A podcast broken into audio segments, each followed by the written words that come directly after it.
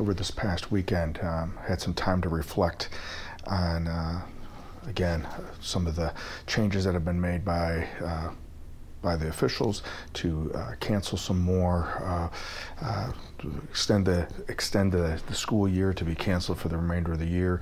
So now public and private uh, schools are facing the same thing that. Um, uh, the universities and colleges uh, have been facing that they won't be physically returning to the buildings. That obviously impacts uh, not only impacts uh, the students but also the staff as well as the parents regarding uh, transitioning to this online uh, learning for some students, we're, we're seeing that it's it is uh, actually been better for them. The ones that have anxiety about going to school, um, that they don't fit in socially, uh, for them, this has been actually a better experience. And for some students, learning at their own pace, this has been uh, uh also better for them. But then there's this other group of individuals that uh, this has not been better for them. They they miss being with their friends. They miss um, the normal structure of that day. Um, there may even been uh, not being able to have the instructions that they normally are used to, um, the support from uh, not only the, the teachers, but um, the nurses, the counselors, the social workers. So there's a handful of things that are going on with that loss. But there's also that aspect of athletes who are not able to perform this spring.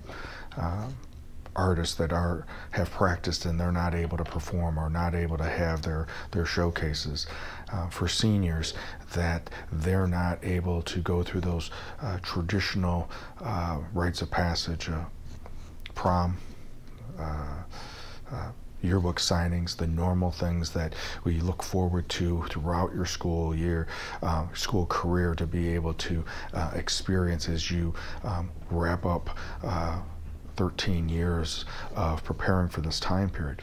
Um, graduations, we don't know exactly what that's going to look like, if it'll be digital, um, uh, and it may very well not be in person as well. Compared to um, losses, compared to uh, a family member being ill or a family member, a friend dying from COVID, uh, businesses closing, uh, unemployment. Uh, you, we could think that these losses, um, how could they compare to those? Well, I think that's what I really want to talk about right now is that there is no way of really uh, fairly comparing. Um, a loss is a loss. Uh, that is not to minimize um, a loss of life or a loss of health um, by any stretch of the imagination, because I don't think loss necessarily needs to be compared to one another. I think it needs to be experienced.